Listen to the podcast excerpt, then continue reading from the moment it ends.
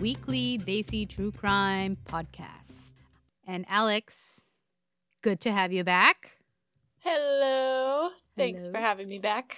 Can't wait. hmm This is going to be a long tale, Alex. Okay, So buckle up. I'll get some snacks. yeah, get some snacks, get some chai. Can we do an intermission, Bollywood style? Absolutely. We'll go get some popcorn, put some garam masala on it. Yes. We'll have some. We'll have a desi snack break. oh my god, that sounds amazing. This is gonna be our first two-parter.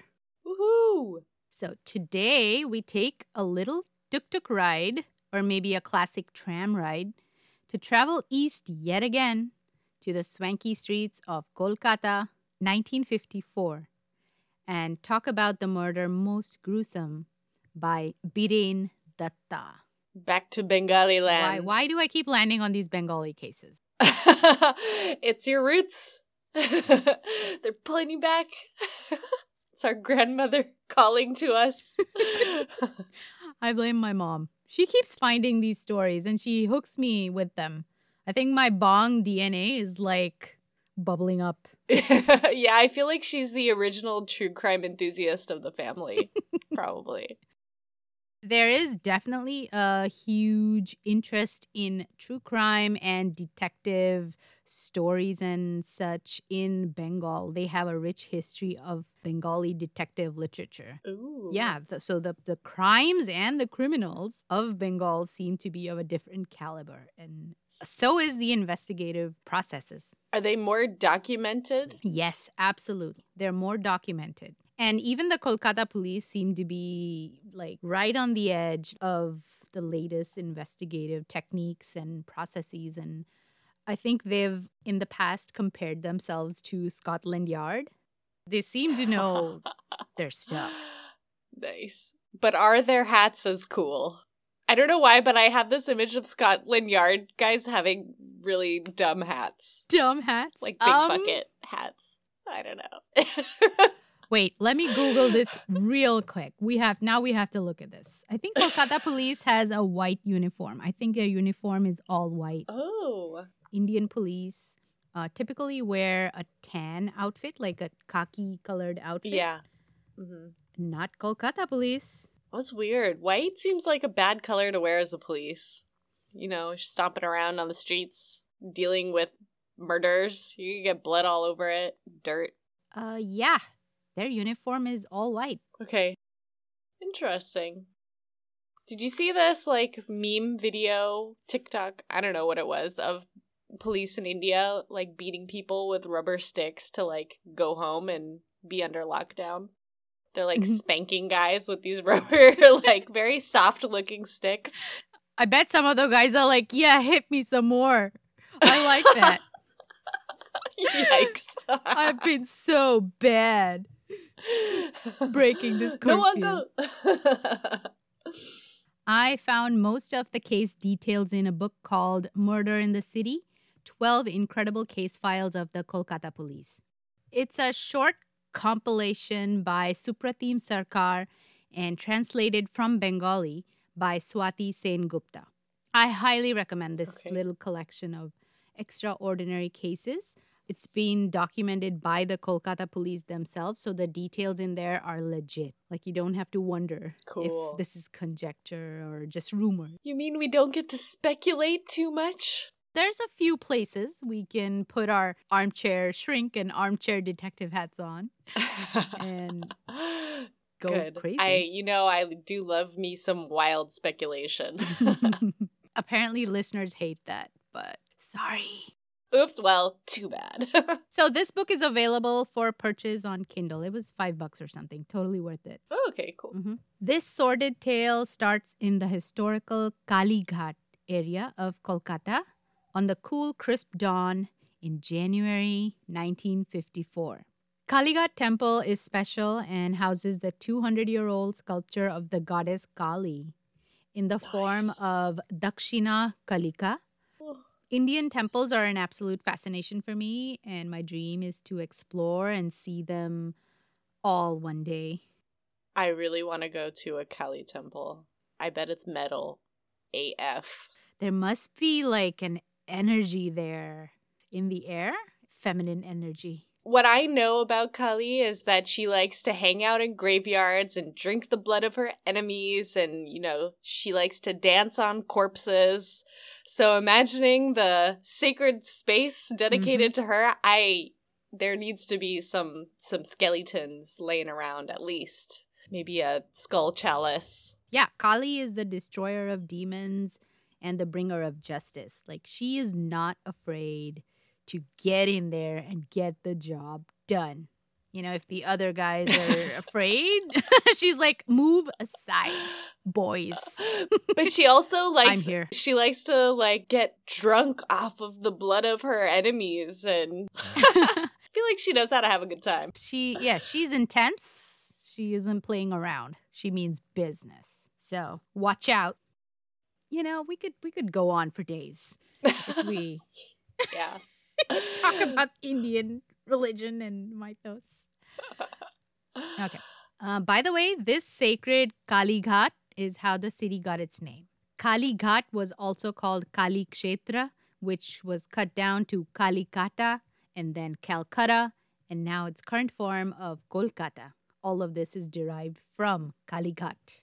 That is amazing. Mm-hmm. I never knew that. Mm-hmm. That's so cool. Okay, I have uh, more respect for uh, Calcutta now. Kolkata. Named after Kali. Hell yeah. Ma Kali. Okay.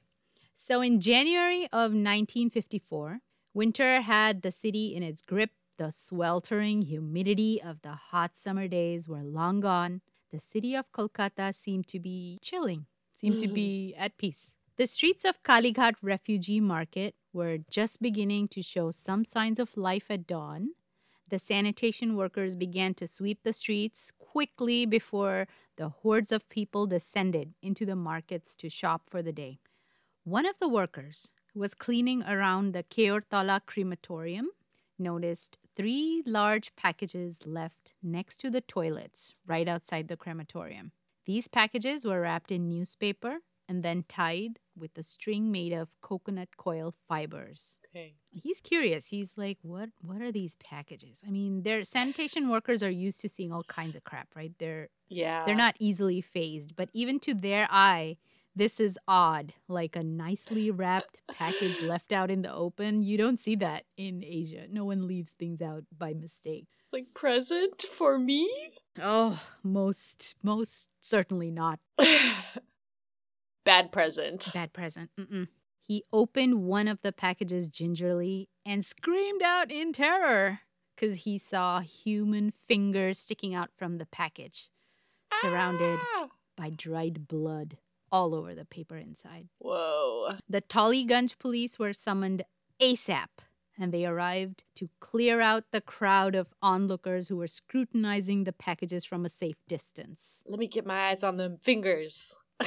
the packages Yikes. contained two human arms from fingers till the elbow joints, but they had all been chopped up into smaller pieces. So they were full arms, but chopped. Wow. Okay. Um, the newspapers used to wrap them were from the popular daily print called Jugantar, and they were dated November 21, 1953. So newspapers from, you know, a couple months ago, the year the year before. I didn't know that they upcycled back then. Actually, they probably upcycled way more than we do now. What an eco-conscious murderer.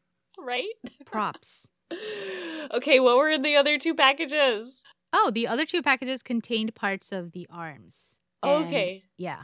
So it was just chopped up and packaged in in those three packages. Okay, so we just have arms. Mm-hmm. No sooner had the hubbub around this gruesome discovery settled down by the afternoon, did a guard in the Kalighat Park noticed something sticking out from under a bush. He noticed four packages wrapped in newspaper and tied with a coconut coir rope under some thick bushes. Oh shit. The curious and unfortunate guard, unaware of the morning's horrific discovery, tore open one of the packages, discovered two human legs chopped up from sole to knee. Woof. So, Ugh. Oh, okay, well that answers my question. mm, yeah. So now we have arms and legs. It's like it's like a sick game of hangman. Like jigsaw. Yeah. Uh warning listeners, the brutal description of what was found in these packages is coming up. So give it 30 seconds and see you see you back in the episode when it's all over. So he ran in terror and screamed for attention. In minutes, a crowd gathered and they all opened the four packages to find dismembered and chopped up parts of a woman's torso, her head, with all identifiable features like the nose, eyes, ears, and hair callously removed. oh. The skin had been peeled off from the face. What? Yes, and the eyes had been gouged out. Ooh, okay. So these were the contents of the three packages. And in the fourth package was a nearly fully formed fetus. Yeah, this part just broke me. Just when you thought it was bad, it gets worse. Mm. Mm-hmm. That's just Holy cow. broke my heart. So it had not even been born yet. It No. was full on a fetus. Yeah.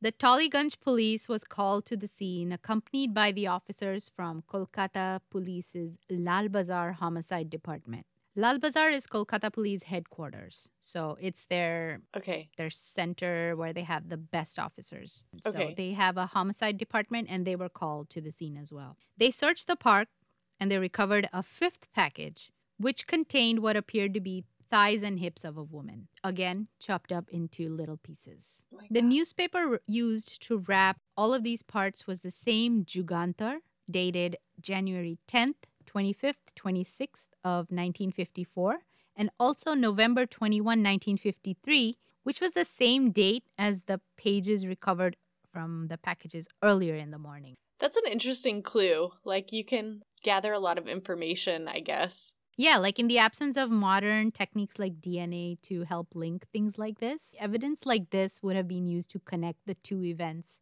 as being related at that time. Mm-hmm. So, this was one of the most shocking and horrific crime scenes that the people and police of Kolkata had encountered in recent times.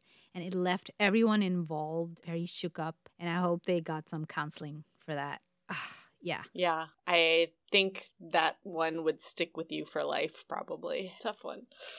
So, the Kolkata Police Commissioner recognized that this case needed the specialized attention of the detective squad of Kolkata Police. So, Kolkata Police is also unique in this way. They do have a department called the Detective Department, and that's not common in Did the you rest say of detective squad? Detective that sounds Squad. so cool. yeah. Excellent. Okay, so we have a murder department and a dec detective squad, and these are like two separate entities who are going to be working together, I assume. It was handed over to the detective department, and uh, Detective Surendranath Ghosh is the one who was heading this case. Okay. So his team put in all efforts to try and find some clues about the killer, but they were coming up empty. I mean, this is 1950s. They don't Yeah. have the advanced forensic technologies available at that time. So just think about Yeah. it. They find body parts. They have no idea who this could be unless Mhm. someone has witnessed the guy doing it or dropping it off. And that didn't Mhm. seem to be the case. They questioned everyone in those areas and they had no witnesses to the drop off whatsoever. I can't even imagine how any murders got solved except for by witness. Mm, yeah. I mean, they knew that their first step would have to be identifying the victim of this atrocious crime, hmm but everything was in pieces. So a group of doctors painfully pieced together the parts found in the packages to form something close to a human body, Mhm. right? They did note two unique things, one of which was that the female victim had unusually large flat feet and What? yes, okay. and two Random. there was a long old scar on one of her thighs. Okay. That's a more typical. I mean, define unusually large and flat. I guess it was uh, peculiar enough to notice.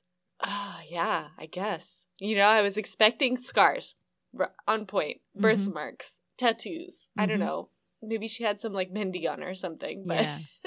unusually large flat feet. Okay. Well, It worked out in the end. So thank God she did have unusually large flat feet, I'd say. We'll find out later why. okay. Okay. So, since the facial features had all been disarticulated, the detectives asked a famous plastic surgeon, Dr. Murari Mohan, to help out, and he did what he could to try and reconstruct the victim's face. Okay. This was the first time this investigative technique had been attempted in India, by the way. That's pretty cool. A picture of this post-mortem reconstruction was then released in the newspapers seeking more information from the public. I did a perfunctory image search for this, and thankfully there were no results. Mm-hmm. I didn't look any further Okay. because often these reconstructions look just way too eerie and they take like a sharp turn into uncanny valley. I don't want to see them. Is it bad that that's like a newspaper I do want to read? it's bad. I'm sorry. They're trying their best. Yeah. This mhm. goes to show how dedicated totally. Kolkata police was to solving this case. It seems like they were good cops. Yeah, they were good cops. They could have easily just sat down and waited for things to show up, but they were being proactive and taking all of these unique and creative steps to Mhm. try and solve this case. Mhm. We're beginning to see why they were compared to Scotland Yard back in the day. Not too shabby. But all of these unique measures taken by the detective department were sadly in vain. Um, nobody reported any woman missing in Kolkata matching the description published. I mean, there's got to be a baby daddy somewhere out there, right? Someone would miss a child, you would think, right? Mm-hmm. So, after about a month, sometime at the end of February 1954, the head of the detective department who was working on this case, Detective Samrendra Ghosh, he was returning home from work one day. He's had a hard day of work. He's tired, he's weary, and he had a little cough, like he had a common cold. He was feeling a little sick. It was late at night, and only a few medical stores seemed to be open at the time. So he told his driver, Hey, I see that store, it's open. Let's stop there. I need medicine. So the car stops in front of this place called South Medical Pharmacy. Detective goes, she steps out of the car, he walks into the store, and he asks for some cough medicine. The sleepy salesman, who didn't seem to be very attentive whatsoever, he kind of Mhm. rouses up and he points to the bare shelves. And he's like, I'm not sure I have cough medicine, but I can look. The detective's like, What kind of medical store is this? You don't have stuff? What, what's going on? The salesman's like, "Well, I can't help it. I'm just I'm just an employee. The Mhm. owner of the store hasn't showed up to restock supplies in a month." So Okay. Detective Ghosh is super annoyed. As the car starts up and they start to head towards home, something is nagging him at the back of his mind. He was Mhm. subconsciously intrigued by this missing owner of a pharmacy because pharmacies do good business. It's not something you would just ignore. Yeah. So his gut instinct, like Mhm. his policeman's hunch, takes over and he asked the driver to turn around and go fetch the home address of that missing pharmacy owner. Okay. These are such on the spot, instant decisions he's taking, but he's a cop and he's a good cop. His his detective uh, dongle was tingling. I don't know. Mhm. Detective. Antenna, I don't know. Yeah. radar. His detective radar. His detective dongle. What is no, that? No, no. Let's Yeah. let's not malign this amazing detective. Okay, um, what's that thing called with the two prongs? You know, you detect water with it, and um. what's that called? Rod. It's a Divi- diviner, some kind of rod. Yeah. Divining rod. divining rod. Well, detective rod is not better okay, no, cancel that. well, let's just say his his detective radar was sparkling or whatever. His driver goes and gets the address from the pharmacy salesman. He looks at the address. It says 55 Turf Road. That was just four miles from the pharmacy. So Detective Ghosh is like, I can't take this. Let's go. Let's go check this out. Maybe this guy's fallen and can get up. Whatever. We don't know. We, we have to go. we have to go investigate. So he heads to that address right away. The home at 55 Turf Road was locked, but Detective Ghosh is not giving up. He knocked on the doors of neighbors and he woke them up and he's like, Who lives here? What's going on? Why is this door locked? The neighbors tell him that the home belonged to Biren Datta, who had lived here for many years with his six year old son Boton and wife Bela Rani, who was about nine months pregnant. Mm-hmm. They said that about a month ago, Biren had mentioned to them that Bela Rani's labor had started. So he took her to the Shishu Mandal hospital for delivery. And after that, they've just never seen him again. Okay. Detective Ghosh is tuned in because all of this seems very, very significant and Mhm. related to the case he was working on. What are the chances that he would go to the pharmacy of a potential victim? Yeah, That's crazy. it is, isn't it?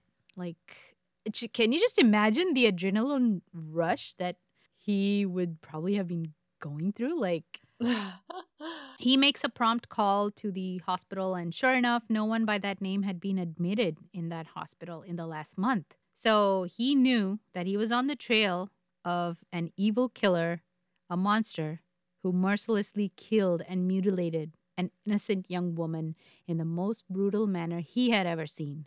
hmm And he was convinced that this monster was none other than the 34 year old Biren Datta, Her husband. her husband, because it's always the husband.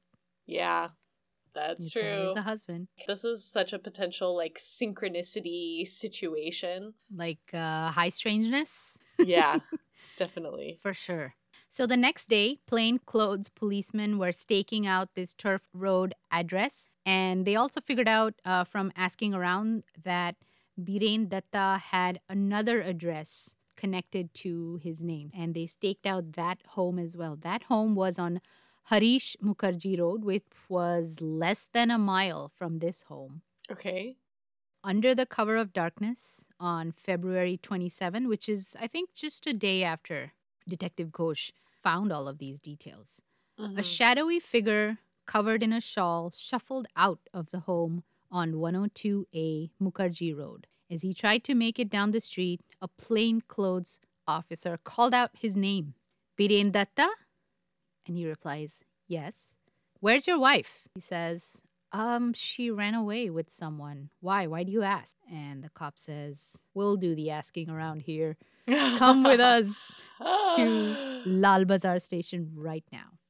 And so this monster was caught completely by chance and the uncanny instincts of Detective Ghosh in that moment. What? So he did it. I guess we can assume that he did it. The husband did it. Yeah. It's always it's always a partner usually, right? Okay. Hmm Abductions and murder by a complete stranger, Pretty rare. even though ubiquitous in media and movies, is Mhm. actually a rare thing. hmm Most violent crimes are committed by people or persons known to the victim. Okay. And Yeah. cops know this. Cops know this. They see this day in and day out. Yeah. So it was his instinct that really kind of cracked this case. Once in interrogation, he tells his whole life story to the detectives bit by bit. Biren was born in a village near Bujbuj. In booch. Bujbuj. Some of the names in like Bengal are so Awesome. yeah, they're amazing. they're awesome. They're so unique. Booch booch. Buj Buj. Do you know what the name of the Kolkata airport is? No. It's it's Dum Dum. Dum Dum Airport. Yeah. I never realized that. I've been. I'm sure I've been to that airport before. Never. I mean, it's not. Dum Dum. It's Dum Dum. Dum Dum. but- Yeah, yeah, yeah. But Dum Dum Airport. It's way more fun. Fun. okay, so Biren was born in a village near Buj Buj. He lost his parents when he was just a year old, and he was raised for a few years by his grandparents. His father had actually been a sub inspector of all things. His father was a cop. Wow. So, okay. I mean, obviously the apple has fallen very far very from far. the tree. He had two elder sisters who were married already by the time he was born, and they lived in northern Kolkata. Okay. He also had two older cousins who lived in the south of Kolkata. You know how they see families are. Everyone's so close to each other. Cousins are like siblings. Families are very close knit and they Mhm. keep in touch with each other and it's it's a close knit family like any other Desi family. So at the age of Okay. 9, his cousin Nabani or is it Naboni? These pronunciations. I'm so terrible at it. N A B A N I. Don't look at me. Alex, where are your Bengali roots? they are very, very deep, deep, deep, deep down. Almost so deep that they might not exist. okay. At the age of nine, his cousin Nabani took Biren to live with his own family in Kolkata, hoping to improve the boy's life with better education and the experience of living in a city. Okay. However, Biren was a rather ungrateful and spoiled child. He was terrible at school and he was a total troublemaker. So he smoked and drank and indulged in all kinds of unsavory activities for a child his age. okay. And after a bitter fight with his cousin over this behavior, uh, Biren stomped out of the home at the age of 15 and he went to live with one of his sisters, Abha, in North Kolkata instead of staying with Nabani. Okay. So a bit of a tumultuous childhood, I guess. Yeah. Yeah. Sounds like he was a brat.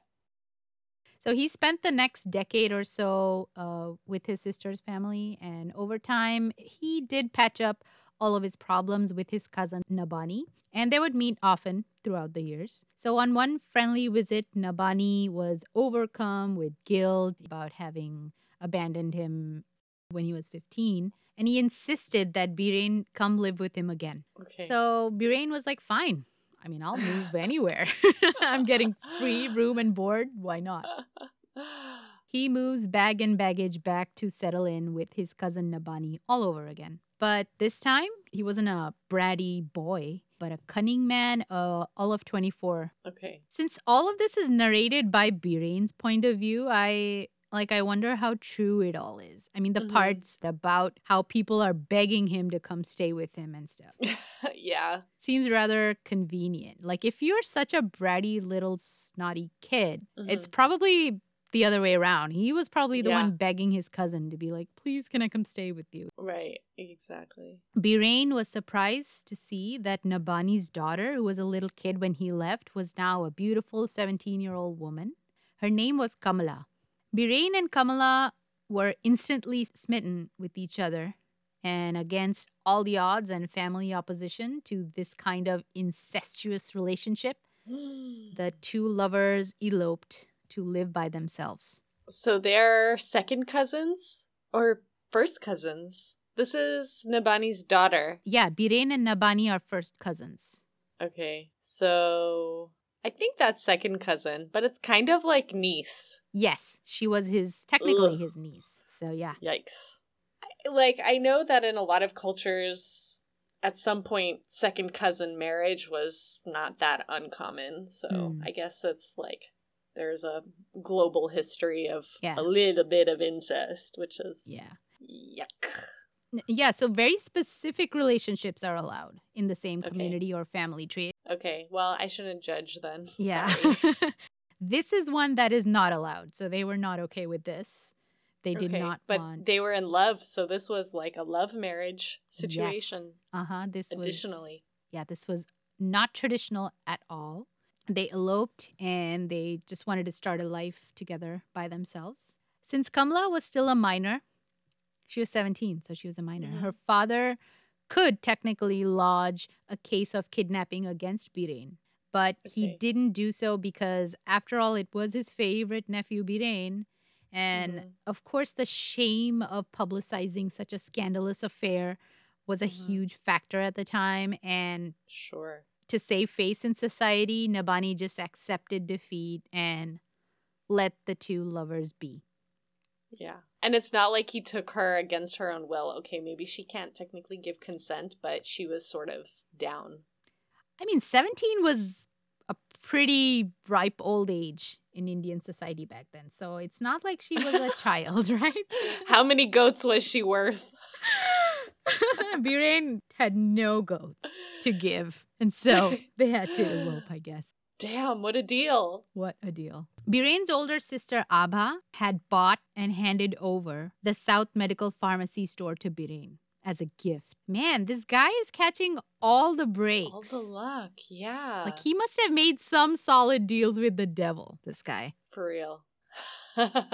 If if he truly was such a shitty person, why are his family like doting on him so much? I don't get it. well, maybe he's shitty because his family doted on him too much. He's like one of these kids who just, you know, he's that Bollywood stereotypical like little fat boy who everyone's pinching his cheek and giving him like sweets.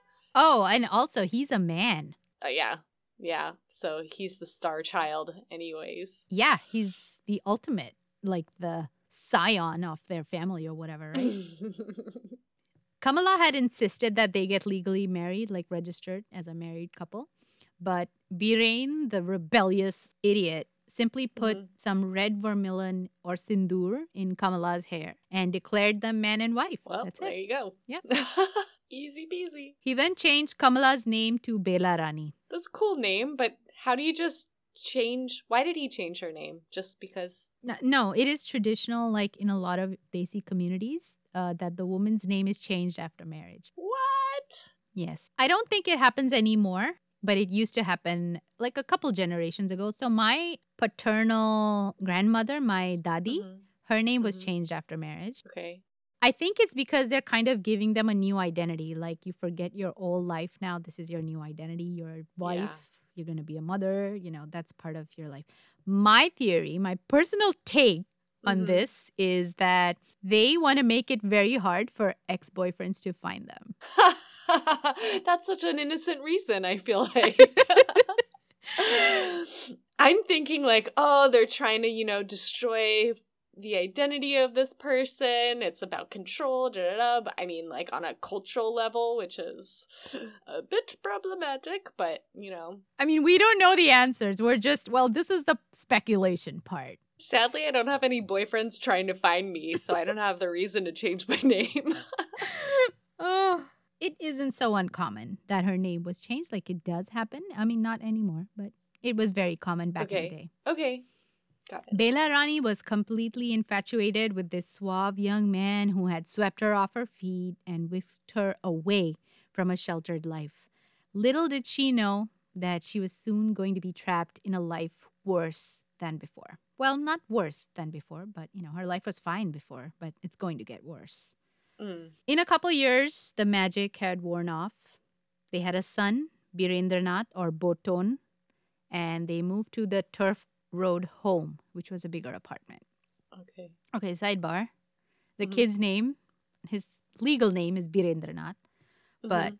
his dak nam or pet name is Boton, and I find that Boton. very cute. Boton. I Hi, like it. I like it. Yeah. Again, Bengali dak nams or pet names are just so cute. And we have some pretty funny Bengali dak nams in our family too. We should have given you one, Alex. I, I, you know what? I totally got gypped. I didn't Mm. get the names. I didn't get the languages. I'm going to make Oh, up one for you now. How about you want to be called Momo?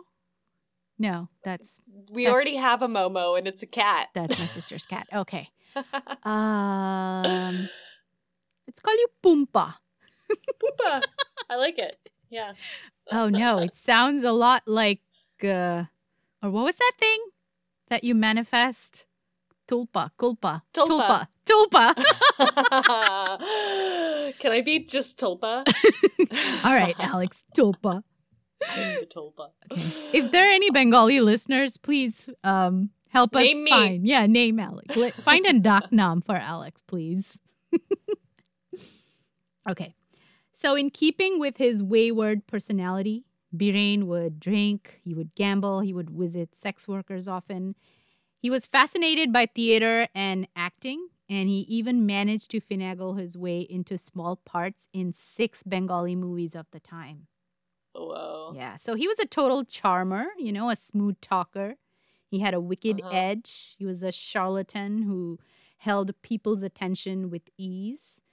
And now I'm beginning to see why his family was doting on him. He was probably really good at sweet talking everyone. Yeah, he was a manipulator. Sounds like a really nice guy. Such a star. Like, I want to marry this guy right now. Sign me up. Okay. So in 1948, Birain met and fell in love with a woman named Mira. This time, he was forced to legalize the marriage. And he soon rented the Harish Mukherjee apartment where they moved in, and they had a son a year later in 1953. Wait, did he want to marry this person? Yes. He just I guess he had to. Yeah. He it sounds like he might have stolen her flower or something. Mm. So Biraine's sisters knew about Mira, by the way. They knew about Mira as the couple had stayed with them for a while after they got married. Now remember, this whole time that he's doing all this, he already has a family staying Yeah. at Turf Road. Uh, He has Bela Rani and his son Boton, who are totally unaware of any of this happening and it's all happening so nearby them too, right? Like Yep. within a mile. within a mile. Wow. Like, this guy's got some guts. He Mhm. probably has no fear. Like he's a sociopath. Maybe he's just so good at manipulating Mhm. people and he's not afraid. He's like, I can handle these women. Also, you have to remember these are, um, from the sounds of it, traditional women who are probably just busy taking care of their homes and their families. They're not stepping out and Mhm. being active members in the social circles outside and stuff. So Okay, yeah. they're probably sheltered from a lot of what's going Pretty on outside. Yeah, they're Mhm. kind of isolated. Not to mention, right, he had eloped with Bela Rani. So she it's not like she had all these family and friends to lean back on. She pretty Mm, much had no support system at that time. So that's pretty sad. Yeah. He really like ruined her life. Yeah. His sister, uh, Biraine's sisters, were totally aware about Mira. And since they had completely rejected the incestuous relationship between B- Birain and Kamala, this new alliance with Mira was fine and dandy by them. They accepted and blessed the marriage between Birain and Mira. But how do they like how do they settle in their minds this other family that he has? Is that just "Mm, well, we don't have to think about that anymore. I mean, back in the olden days, it wasn't uncommon for guys to have two wives. Really? Okay. Yeah, yeah, I think so. It may not have been something that common people were doing, but definitely Mm. something the more aristocratic, Upper echelons. yeah, the upper yeah. echelon certainly had one or two wives. So maybe it wasn't that taboo. And Did any of these wives have multiple husbands? I wanted like a chain link of marriage happening. Man, wouldn't that be cool? Like if it was a, a woman who had like two husbands. I've never heard Yeah. of that. We need to make. We need to Okay. change things. yeah, I'm gonna look for another husband. I don't even have one husband really, but let's call him a husband, and then I'll go find another one. Okay, Nico. Oh God! And then we'll make, give him a dak nam too. yeah. Okay. So I suspect, let's put our speculation hats on. I suspect Birain may have only married Mira to appease his family, okay. right? Because they had kind of cut them off after this whole Mm, marriage with Kamala. Inheritance was and still is a motivating factor in such decisions, especially for a conniving character like Birain. of course. Well, he had the pharmacy, which was fail safe. It sounds like so. It's not like he was even doing badly financially necessarily, unless he was gambling all of his money away and was okay. Yeah, well, like there you go. Yeah, the pharmacy was a gift from his family, but he and he had nothing if not for them. Like they gave it to him. Right. It doesn't seem like he was one to put in any kind of effort Effort. Yeah. into making a living. So Birain is now balancing two families. That's 2 Mhm. wives, two small children, and the expenses of running two households on a dwindling income. Okay. Hmm. Mhm. That sounds like some nice pressure to put on a person. Or I mean, he did it to himself. put on himself. Yeah. He somehow successfully managed to keep the two women apart and unsuspecting for two years. He would eat lunch at home with Bela and stay overnight with Mira, explaining his absences to both as just business related trips. So, the catalyst for this murder, however, wasn't love or jealousy or hate. It was just pure, cold, hard cash. Okay. In early 1953, Bela Rani had announced with much joy and cheer that she was now pregnant with their second child. These were words Birain did not want to hear at that time. Mhm. Another child would mean an added expense, which he couldn't bear the burden of. So, Yeah. naturally, his mind turns to a simple solution. You know, something only a sociopath devoid of emotion could decide. He decided that he would kill Bela Rani and simplify his life with just one family to take care of. What about his son though? I mean, it was a son after all, remember? Right. He Valuable. did care. Yeah, he did care about Boton. But is like Mira gonna just adopt this boy out of the blue? Like, what was the plan? Exactly that. So he spun a fake story about a friend and his wife dying in an accident and leaving their young child orphaned. And Mira's heart broke and she couldn't refuse, so she accepted to adopt that child. How old was he? Do we know? Do you know? Uh, Boton, he was six. yeah. He was six at this time. Mhm. did he corroborate the story? like, what? What did she think when he walks in and says, "Hey, Baba, what are we doing today, Daddy?" That's just a kid. He's, you know, he's just kidding. He's traumatized. He's traumatized. We're his new parents, so he's calling us mom and dad. Did he have a kid with Mira? Yes, they had a little baby. I think it was just a year old at that point. Okay. Yeah. What this does show is a level of premeditation that this murderer went to. Mhm. It's so chilling. Like he planned Definitely. this. He planned this. It was no accident. It wasn't something done in the heat of the moment, a crime of passion. Uh uh This was a cold, calculated murder. Mm-hmm. And I think this is a good point for us to end this episode. And we'll Okay. pick back up next week with the rest of the saga. Yeah. I mean, this is bad, but I want to know how he dismembered the body because that is a huge undertaking and it's horrible and I Yeah. I don't know, Yeah. It's crazy. It is tough to read and hear about these details, but it probably was even tougher for poor Bela Rani to go through it. So, Oh my god, yeah. Yeah.